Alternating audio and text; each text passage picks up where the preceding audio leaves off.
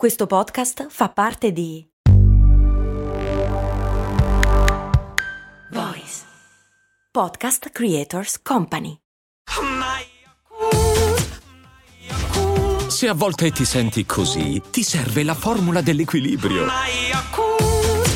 Yakult Balance, 20 miliardi di probiotici LCS più la vitamina D per ossa e muscoli. Non è la prima volta che a cose molto umane parliamo di freddo e raffreddore, ma ci sono delle novità proprio in termini di ricerche che forse finalmente danno la maledetta risposta. Il freddo causa raffreddore?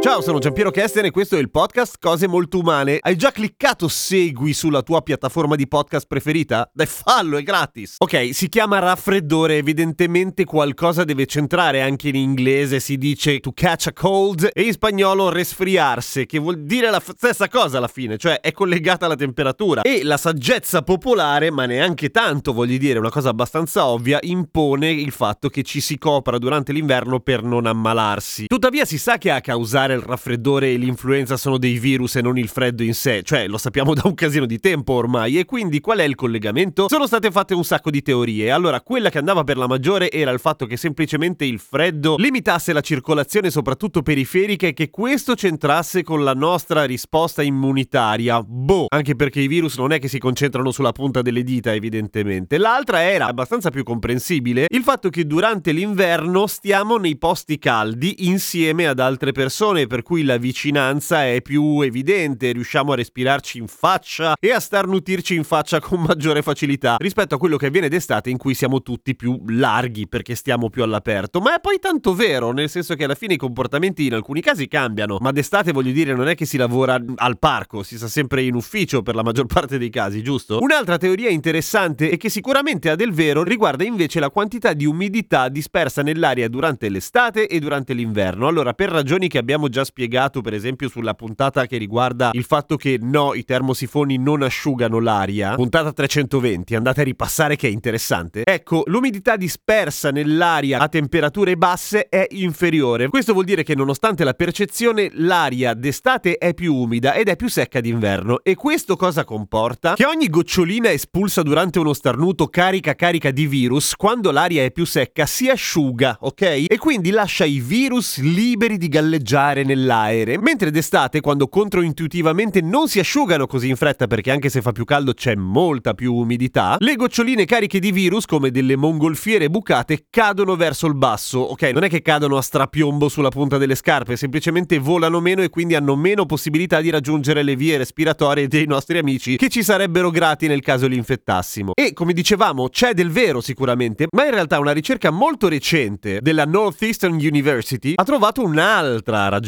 cioè è vero che la nostra risposta immunitaria quando fa freddo fa schifo rispetto a quando fa caldo, ma per questa ragione qua, quando i virus o i batteri in generale raggiungono le mucose del naso, che ovviamente sono la via d'ingresso di una marea di roba per il nostro organismo, mettono in atto un meccanismo fichissimo, cioè quelle delle vescicole extracellulari, sono praticamente delle piccole sacche che funzionano un po' come i carri armati in guerra, sono cariche di soldatini, cioè di difese immunitarie, che vanno a fare il mazzo ai virus prima che attacchino le vere cellule. E non solo, funzionano anche come diversivo, nel senso che i virus si concentrano a fare a botte con le vescicole extracellulari, che sono extracellulari, per cui ormai sono fuori, anche se muoiono non ce ne frega niente, anche perché non sono vive effettivamente, e quindi spendono un sacco di risorse senza attaccare le cellule vere e proprie delle nostre mucose. Ovviamente noi non ce ne accorgiamo quando succede, cioè se non prendiamo il raffreddore probabilmente perché a un certo punto abbiamo messo in atto questo stratagemma fichissimo. Il raffreddore lo prendiamo quando questa prima linea perde e la battaglia con il virus o con i batteri che ci stanno infettando avviene a livello sistemico, cioè tutto l'organismo che a quel punto si incazza. Ci viene la febbre, quelle cose lì. Ecco, le vescicole extracellulari patiscono il freddo tantissimo perché ovviamente le mucose del naso o anche della bocca, cioè insomma le prime vie respiratorie, patiscono il freddo generalmente perché essendo a contatto con l'aria fredda continuamente, respirando, riescono a mantenere la temperatura sì e no, cioè ovviamente è più bassa di quella corporea. E le vescicole extracellulari funzionano di merda quando fa freddo. Ergo le nostre difese sono effettivamente meno efficaci quando si abbassa la temperatura. Quindi resta assolutamente vero che il freddo non causa il raffreddore, il freddo non causa l'influenza. Purtroppo ha ragione la nonna quando dice che ti devi coprire perché fuori fa freddo e poi ti prendi un malanno. Questo risponde anche al fatto che è da un casino di tempo che si sa che il freddo da solo non causa l'influenza raffreddore, tuttavia ovviamente l'influenza, come abbiamo raccontato nella puntata del vaccino antinfluenzale, si diffonde d'inverno generalmente e non in altri mesi. Resta da spiegare come mai riesca a diffondersi tranquillamente il virus anche in pianura padana che come sappiamo sfida qualunque legge della termodinamica ed è umida anche quando è a meno 20 gradi. Ma ci stiamo lavorando.